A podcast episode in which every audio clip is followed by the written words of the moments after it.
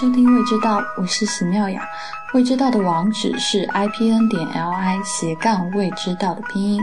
我们推荐大家使用播客客户端订阅节目，因为这是最快可以听到我们节目的方式。如果您还不知道用什么客户端，请访问 i p n 点 l i 斜杠 f a q。大家如果有任何的反馈，可以关注我们的社交账号。我们在新浪微博是 at 未知道播客，在 Twitter 是 at 未知道的拼音。您今天收听的是第四十六期节目。嗯，上一期我们讲肥肠，本来我跟 C 拉和蒋寻以为讲肥肠呢 是一个比较掉节操的事情，但是后来发现，嗯，大家并没有觉得我们 那么大肆的说我们爱吃肥肠就不优雅。没想到这个时代大家都是重口味。对，嗯，然后呢，就上期讲过肥肠以后，啊，大家反馈很多，因为。肥肠这个东西，它就是很平民的小吃。那我这里想在这，就是在播客里面给大家分享一个福建的听众，他告诉我们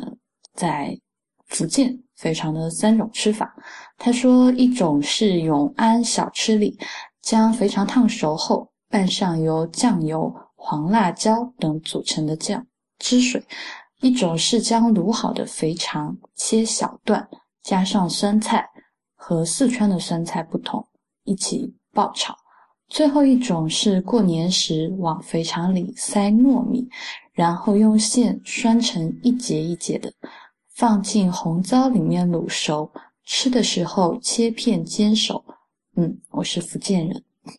我自己看到这一段的时候，我是觉得，其实这三种我都。没太吃过，所以都很感兴趣。但最后一种是最吸引我兴趣的，因为肥肠和糯米都是我自己特别特别爱吃的食物。然后这这两个东西混在一起，又是卤又是煎，觉得这个就是层次和口味应该都是很棒的体验。现在就要想象一下，就觉得口水应该可以流下来了。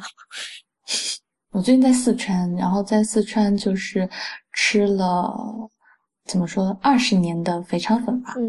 我其实很想说，就是在四川的肥肠粉其实是跟外地大家吃到的，就是那种酸辣粉或者说号称肥肠粉，其实还是挺不一样的啊。既然大家这么喜欢肥肠，之后有机会，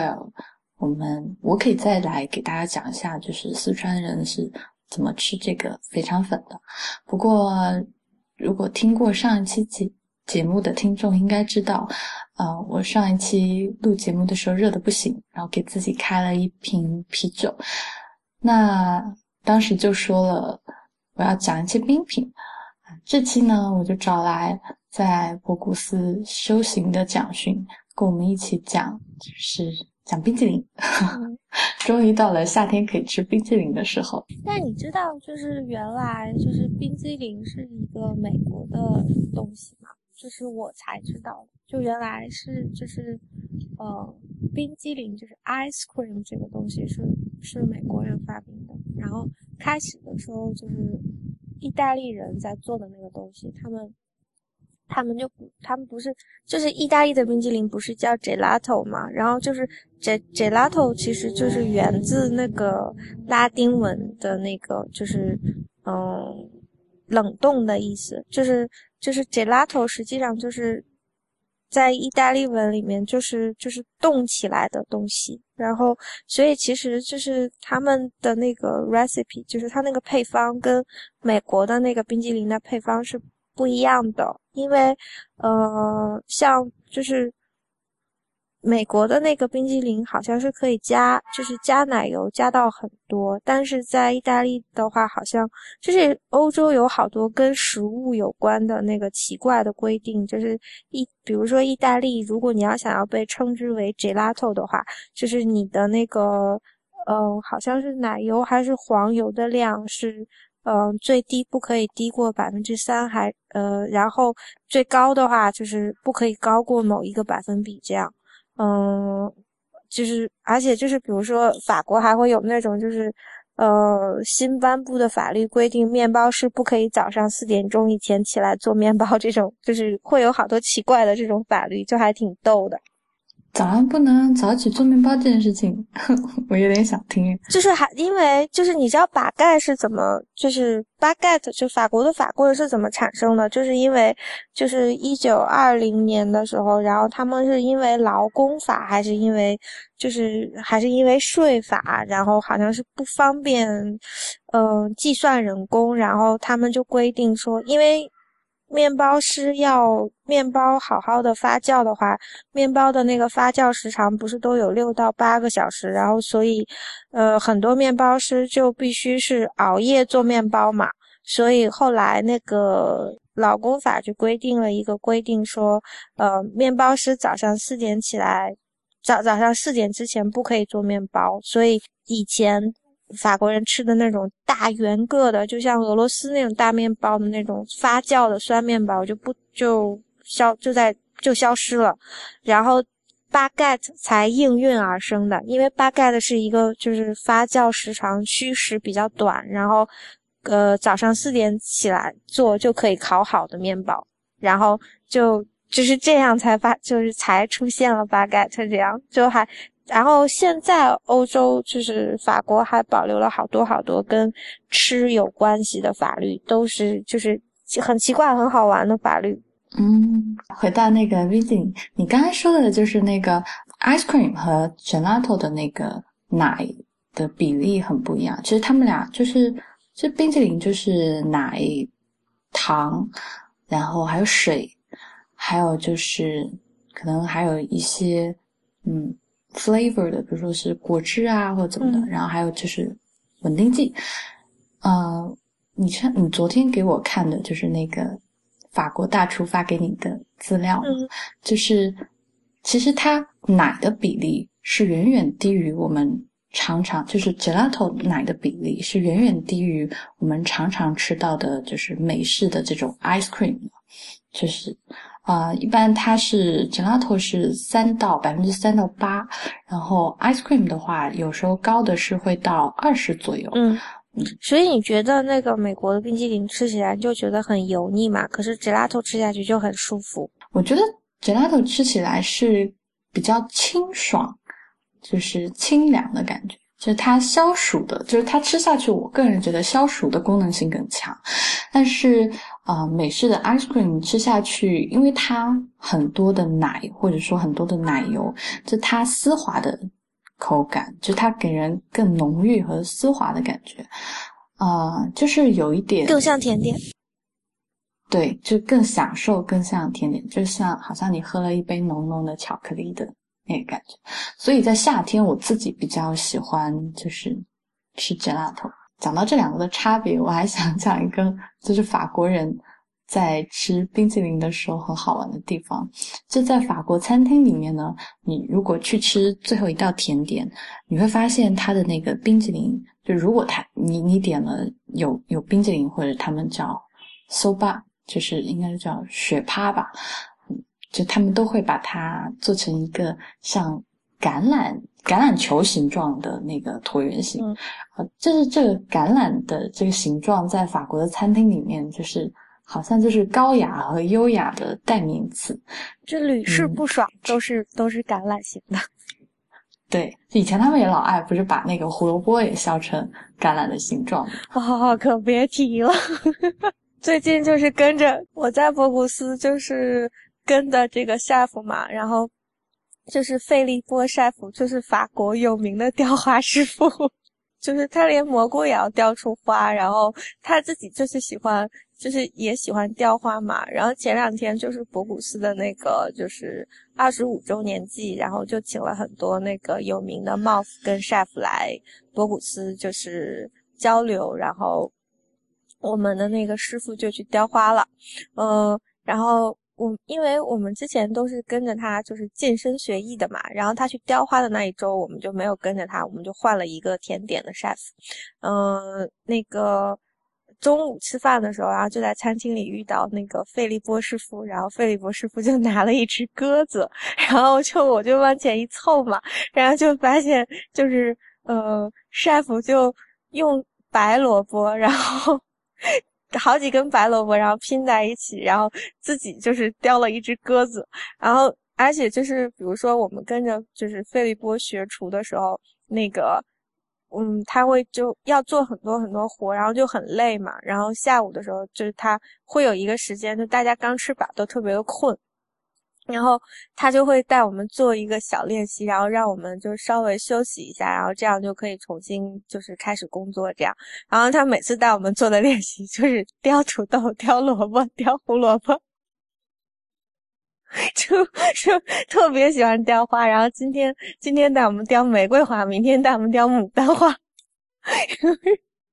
自己就他自己也特别享受这件事儿，然后我们就都跟着他，就是他真的是，嗯，还就他真的是爱雕花。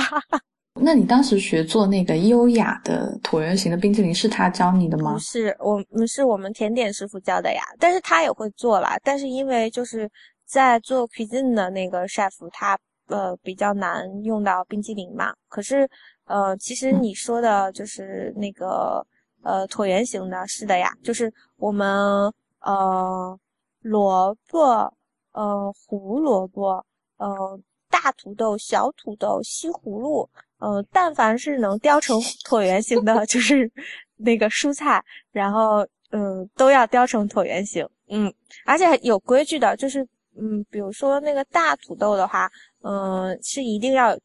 有七个面的，嗯，就是我们叫叫，就是叫七面椭圆形。然后小土豆的话，就呃就不用有七个面，然后就嗯，反正反正每一个椭圆形的那个要求还都不一样，就啊，算好复杂。好吧，那你还是先讲那个。怎么做椭圆的冰淇淋？其实这个事情很好玩，就是如果你自己在家买了一一盒，嗯，就是一大桶那种 ice cream 好了，就是你只要用这个小技巧，你就可以自己做出来一个表面光滑、有光泽，然后有漂亮的、优雅的这个呃 ice cream 的椭圆形。这个东西拿来宴客或者请心爱的姑娘吃冰淇淋。绝对是 加分的选项。嗯，就是，嗯，其实，呃，现在的 chef 会用两只勺子嘛，就是，嗯，他会用两只一样大的勺子，然后，当你把冰激凌从那个桶里面舀出来的时候，然后你用两只勺子，嗯，成大约九十度角，然后互相就是，嗯，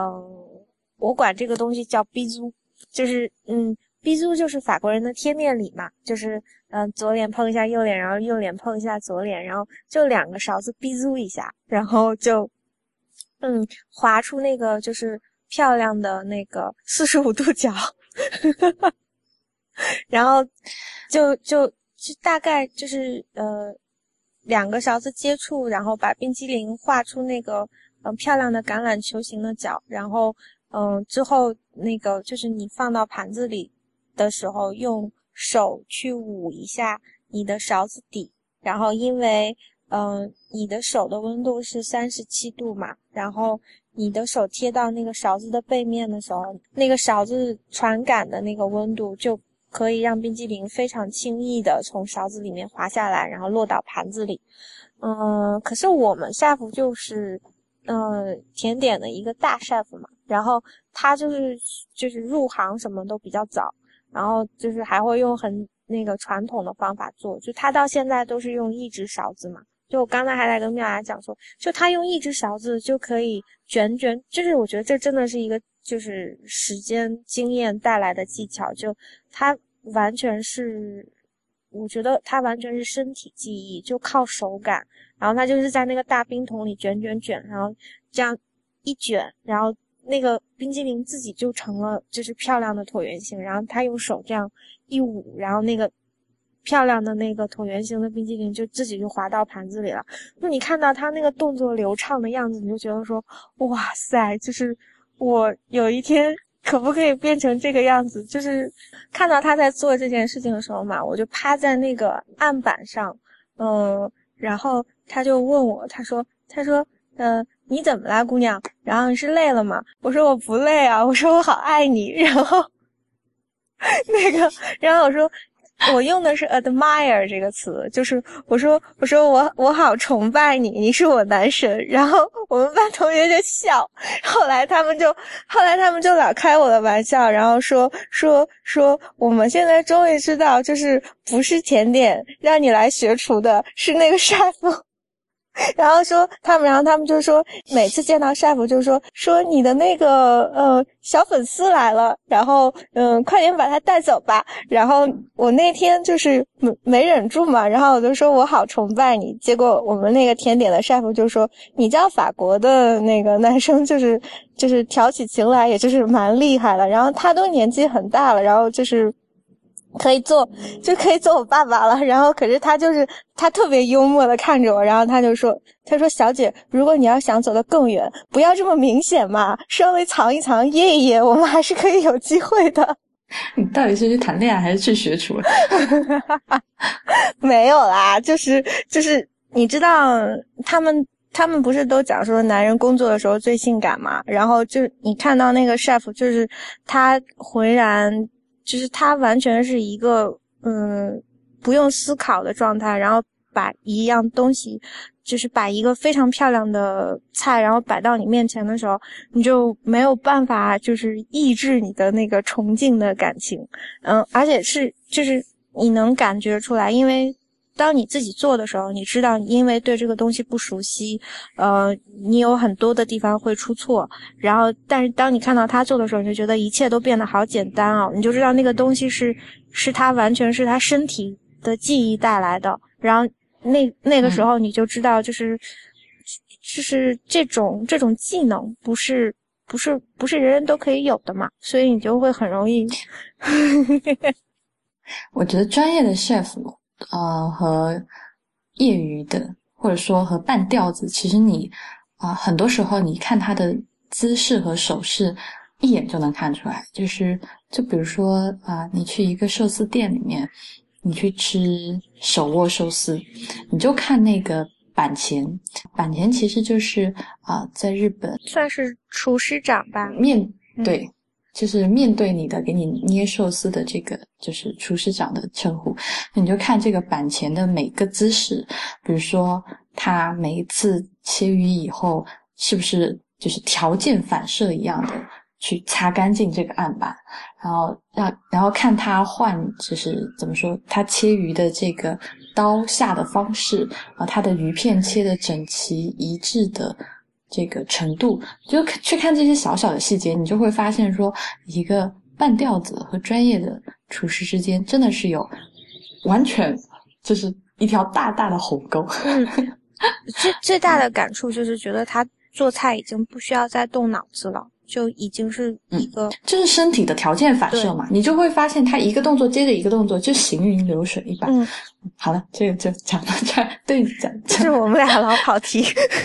然后你刚才说那个做椭圆形的冰淇淋，其实做椭圆形的冰淇淋，我之前看到的方法是说，这个勺子需要在热水里面热一下，就是因为它呃，可能在水里勺子在水里面热一下以后，它就有温度了嘛，它会比较容易的。嗯，滑下来就其实就是把勺子热一下，然后在那个冰桶里面啊滚一圈，基本上你就会发现就会滚出一勺子冰淇淋嘛。啊，这个冰淇淋你再如果你有两个勺子的话，再拿另外一个勺子塑塑形，然后它就自然的会掉下来。但是你们 chef 教的这个方法 还挺特别的，有手的温度，有爱的温度，好恶心，被我自己恶心到。我我是觉得他可能觉得就是。冰勺子下去的话比较好塑形，然后，嗯，在最后的时候给一个手的温度的话，就因为你想，你热的勺子进到那个冰桶里的话，已经速度得对，速度要快。这样的话，你对初学者来说可能不是一个最好的方法。然后，所以他可能带我们入门的话，他就是讲说，冰勺子的话你比较好塑形，然后最后给一个温度下来的时候也是漂亮的嘛。反正如果大家想去试的话，就去试。嗯，这这做起来很简单的，就是只要两个勺子就可以了啊。其实，那我们再来聊卷拉头吧，因为我要讲到我的软肋，就是我没有去过意大利，所以讲卷拉头的在意大利到底是什么样子，就由蒋寻来讲。我知道，就是意大利的冰淇淋有一个有几个特点嘛，一个就是新鲜现做的，就是当天做的当天要卖掉啊。还有一个就是有好多种选择，有甜的啊，甚至还有咸的。你当时在意大利的时候吃到的是什么样子呢？因为我们是去之前，然后想要吃好吃的冰淇淋，就在网上做攻略嘛。然后就大家都知道，嗯，罗马有一家连锁的百年老店，然后说很有名，然后一定要去吃。嗯，我们就去啦。去了以后就是，嗯，当然就是非常的好吃。嗯，而且就是你很容易在罗马的街头都找得到它，然后有。每天都有很多种，就是新的口味啊什么的，嗯，但是，呃，它一般的那个冰淇淋的柜台嘛，嗯，就是会分成两半，然后左边这半是 gelato，右边那一半是是 s o b e t 就是雪爬嘛，就是雪爬跟 gelato 的差别，就我们以前有聊到过，说就是雪爬是没有奶的嘛，嗯，就是纯纯水果味的，然后。嗯，所以就是，嗯，一般你不是挑的时候，你都会就是觉得就是 gelato，如果你嫌它稍微有点腻的话，一般不是会配一个雪爬，然后这样你就可以有比较好的中和度。呃，我们在罗马吃到的就是想说实至名归，就它叫就是大家都说意大利的冰激凌好吃，就你一直到吃到那个冰激凌的那一刻，然后你就会想说，就是他们没有骗你。我们后来就是有再去过意大利嘛，去过意大利很多次。嗯，在后来我在没有去到罗马的时候，就在意大利的其他的城市里面，嗯，我发现就是嗯，任何一个地方，嗯，随便走进街边的一家冰激凌店都好吃，嗯，甚至是就是我我。我读研究生的时候，然后我妈妈有一次就是来欧洲看我，然后我就带她去，我就带她去意大利玩嘛。然后我们就那一天下午走了很久都没有遇到一个冰激凌店。然后可是我又很想吃冰激凌，我就带我妈妈去超市，我们俩就从超市买了一盒和路雪。就连超市的冰激凌都比其他地方好吃。这意大利人做冰激凌就是真的，就太有天赋了。我觉得意大利的冰激凌跟其他地方冰激凌的差别，就是你发现，就是他们的那种，就是呃，文艺复兴时期展现出来的那种创造力，就后来都发展，就后来都偏移到食物上了。就他们 会，你这个总结，只有你敢这么总结。他们会有各种各样，就是呃。看上去天马行空的，然后你根本就不可以想象的，就是食材，然后呃，你觉得就是这个怎么可能的东西，然后放进去，然后去做那个 gelato 的那个香氛，就是香就是香氛的那个就是增增添的那个，你是说它的那个风味吧？应该是说对口味对，嗯，然后就是像比如说在佛罗伦萨，然后有一次，嗯。我印象很深的是有一次吃到过大米口味的，就是他们把米放进去，然后做成那个就是甜甜的米布丁的口味，然后呃就很香，因为我不知道他们是怎么办到的，就是呃它完全保留了那个就是米香，你知道米自己有一种天然香，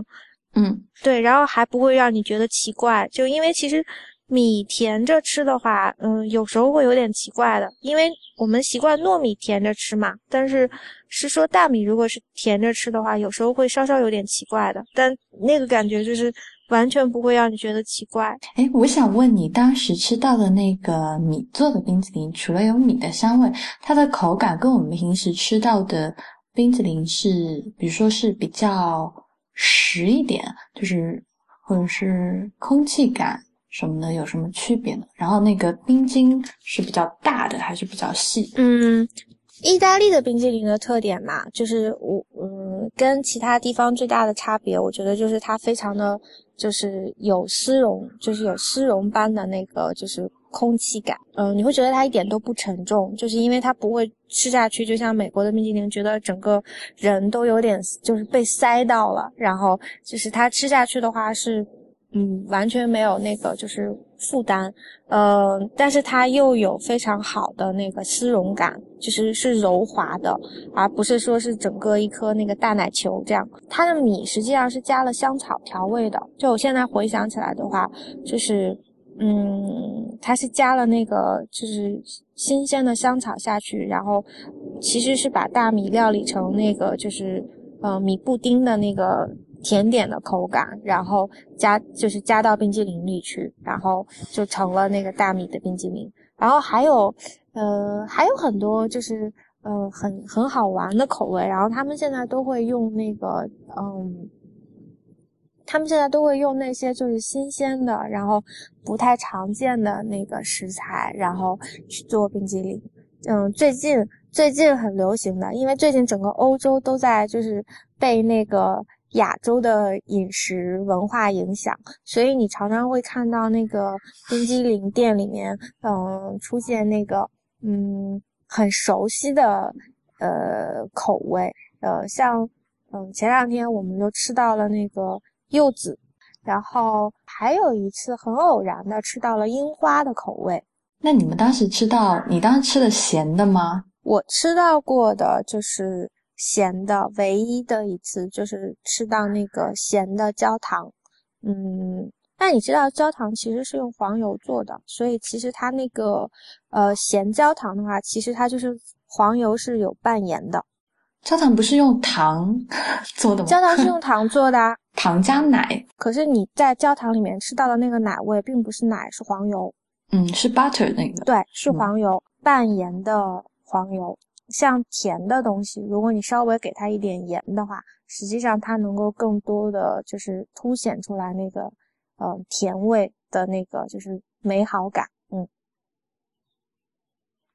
我之前还在知乎写过一个答案，就是就知乎那个问题，就是说有什么方式通过添加啊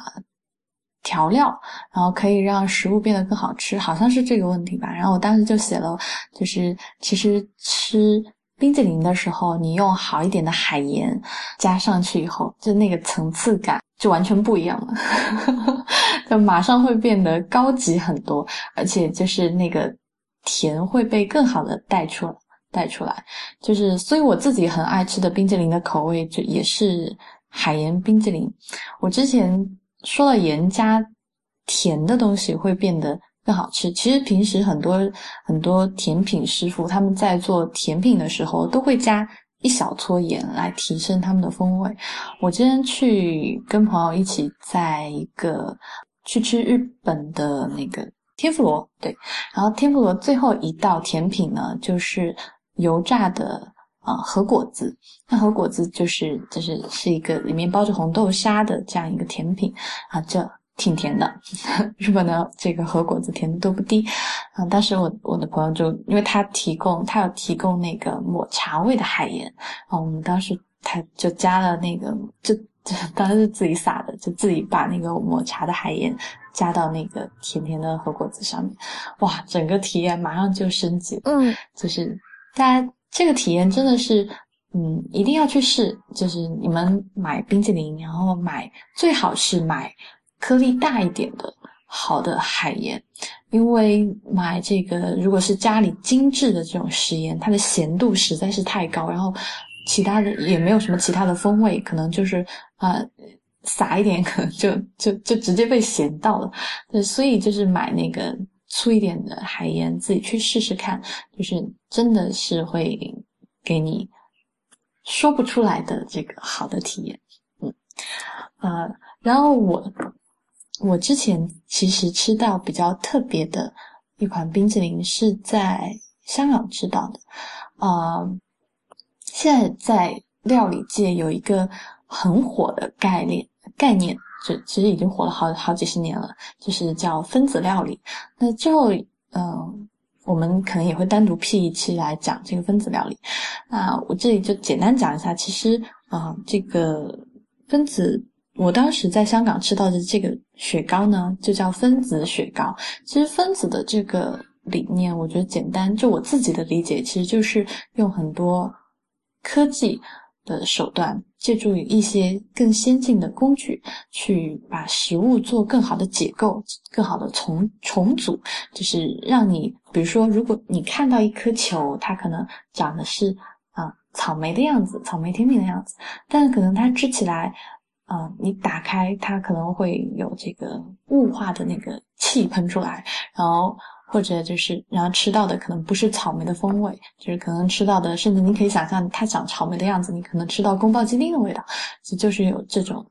就是解构和重重组的概念。哦，我当时在香港吃到的那个分子雪糕，其实它的方法很简单，就是因为呃，大家如果知道液氮的话，就是氮气，液氮是它是可以快速帮助，就是任何就是。任何东西，食物降温的，它可以比就是我们结冰，可能冰应该是就是零度或者是负几度，就是大概就这样了。但是液氮它可以快速的把这个食物的温度降到可能零下嗯一百多度，所以它的方法就是，比如说啊，你点一杯海盐的冰淇淋，然后他就把这个海盐冰淇淋的配料。擦擦擦擦都都配好，放在一个小碗里面，然后其实就是就是主要就是奶油啊、糖啊什么的都就放好，然后他就把这个东这个东西倒到一个嗯，就是有一点像嗯家用的那种啊料理机一样的啊，就就倒进去，然后你就会。它就会在你眼前喷出一一阵雾来，就是就好像经常就是大家那个艺人去参加啊什么综艺节目，经常会喷出来那个冷气嘛，就是长的样子其实是差不多的，就喷出一堆雾来，然后你你就会，然后它中间有个搅拌，还是有一个搅拌的东西，呃就在中间搅拌，慢慢的那那一杯原来可能还是奶状的东西就凝结成。就是雪糕的样子，就冰激凌的样子，然后做好以后，他再在上面就是撒一点什么啊，就是什么脆片呐、巧克力啊，这什么的，就做好就给你。然后我当时自己，因为这这概念其实就是。就是可能平常大家在路边看到的时候，还是会被它的那团仙气吸引的。我是专门跑到那地方去吃，因为我很想知道，就是分子冰淇淋它的那个感觉是什么样。我当时去吃到的时候，第一口的感觉是非常非常的丝滑，就是那个丝滑的程度，就是你咬咬一块那个冰淇淋，然后放在嘴巴里，马上你就感觉到。好像你就喝跟喝了一口牛奶几乎 是一样的，就是它很快就融掉了，没有任何的细小的冰晶的体验。然后，而且，然后就是奶味很重，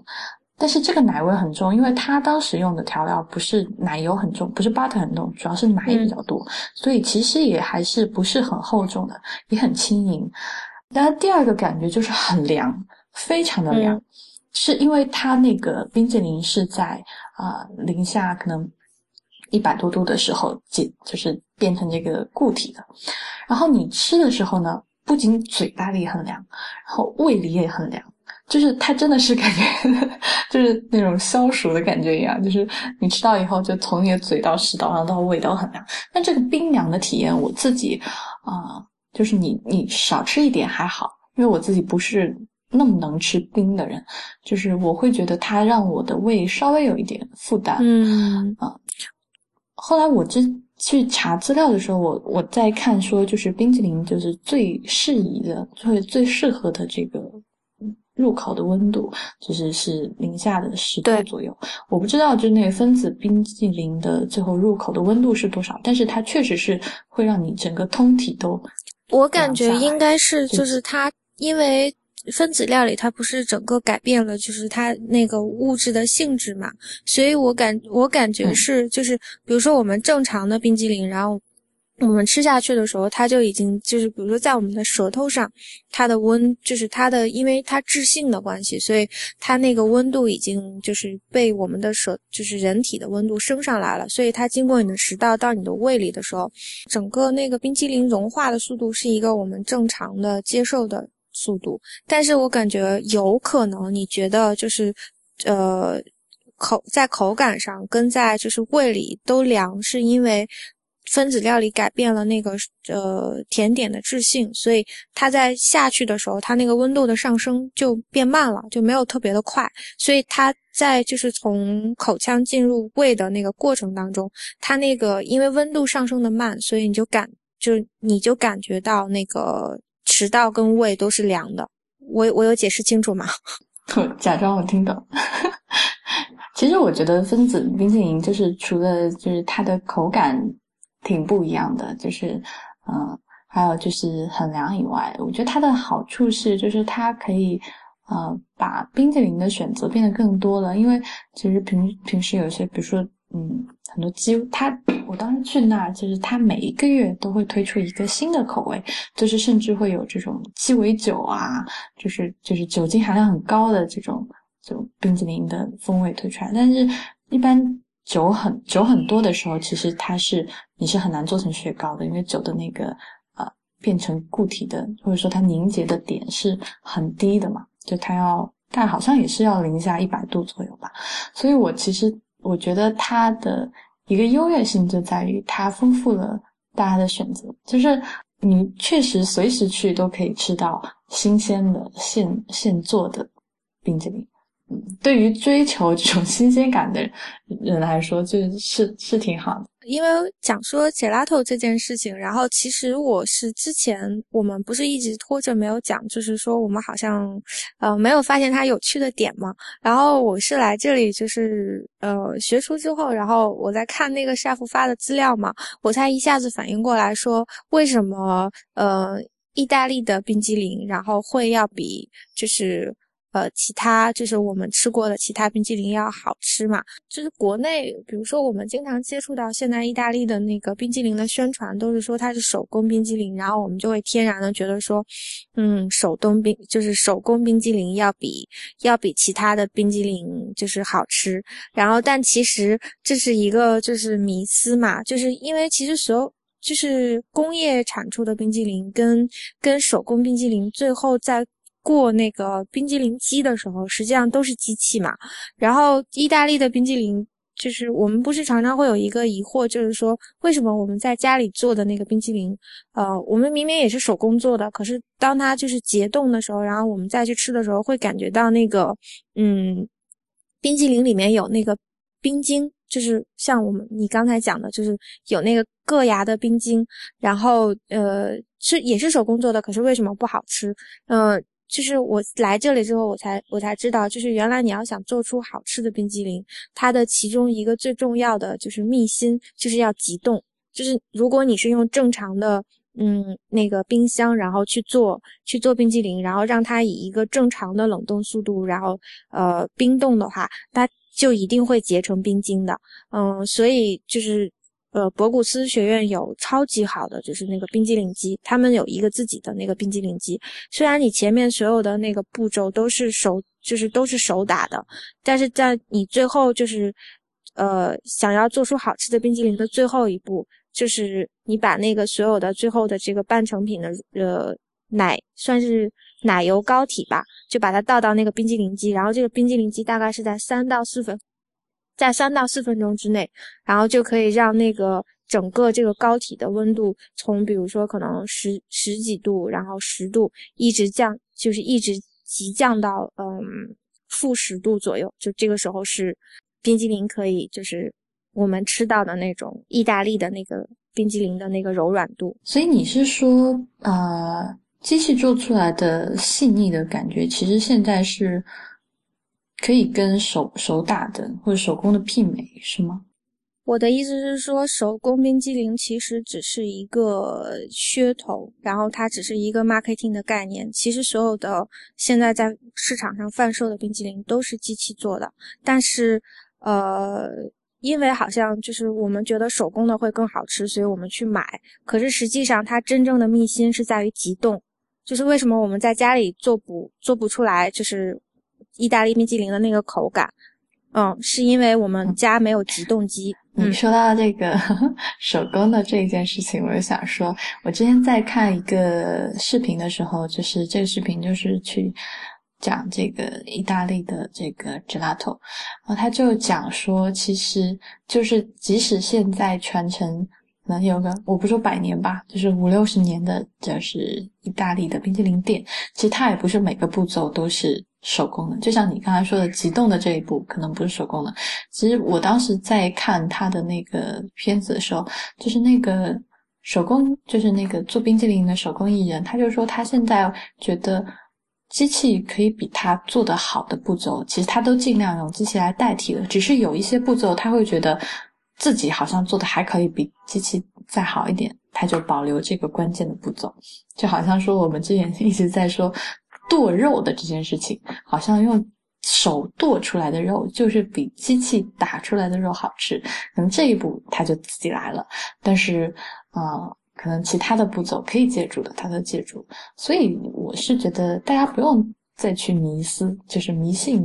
就是什么全手工的永远是最好的。嗯，反正听我们的节目的人都不会迷信这一点。我记，我们都讲了这么久，我有点想推荐，就是如果有机会来法国巴黎旅行的朋友，去试一家，就是嗯冰激凌店。就这家冰激凌店也是连锁的，嗯，叫做嗯叫做 Amorino，然后它就是一个小爱神的那个标志。嗯嗯，它就是。因为这一家店呢，实际上是法国人开的，但是它全部的工艺都是呃意大利那边借鉴过来的，嗯，但我呃口味上呢，就是跟意大利就是相差无几。就如果嗯到欧洲来旅行啊，没有机会去意大利的话，就是在法国也可以吃到呃很好吃的意大利冰激凌，嗯，但是我会郑重推荐这一家的原因，是因为他们会，就是他们有一个很有仪式感的售卖方式。如果你是买那个就是甜筒而不是那个杯子的话，然后他们会就是呃售货员会把那个冰激凌做成一支玫瑰花的形状卖给你。然后这家店最好的就是地方就是说，呃，比如说你如果要一个呃小的像。冰淇淋不都是分那个大、中、小三个三个型号嘛？然后像我们在意大利买冰淇淋，我们就是买一个球、两个球，然后在中国也是这样子的。但是在这一家冰淇淋店，就是说你买大、中、小三个型号，呃，但是只要是在那个型号的大小之内，你那个口味是可以随便选择的。就比如说我买一一支小号的玫瑰花，然后我想要吃五种、六种口味，然后它都会。他都会帮你做出一个五种六种口味的玫瑰花，就你的每一片花瓣都是都是一个口味。这样的话，就是馋的人就可以在他那个就是胃还可以承受的那个范围馋，然后胃口又小的人，就在他那个胃的那个承受范围之内，就可以吃到更多的口味。请空域，差不多聊到这里，我觉得大家也可以去。买一支冰淇淋吃吃看了。其实这两天里昂的天也超热，然后我就感觉，我跟我同学讲嘛，我说我感觉我因为天气热，然后吃的又特别好，然后最近就，呃，体重有点没控制住，然后就觉得走在太阳天里面，然后整个人就像那个泡芙一样，就 就发起来。我觉得你变成泡芙更萌哎。如果大家有吃到什么好吃的冰淇淋，或者是有好吃的店，都可以告诉我，因为夏天真的很喜欢吃冰淇淋。那我们今天的节目就到这里，也谢谢大家的收听。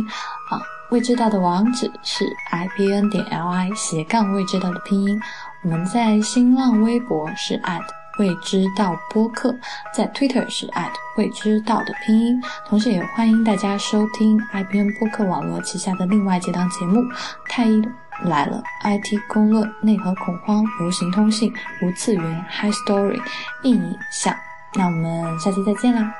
好，谢谢，拜拜。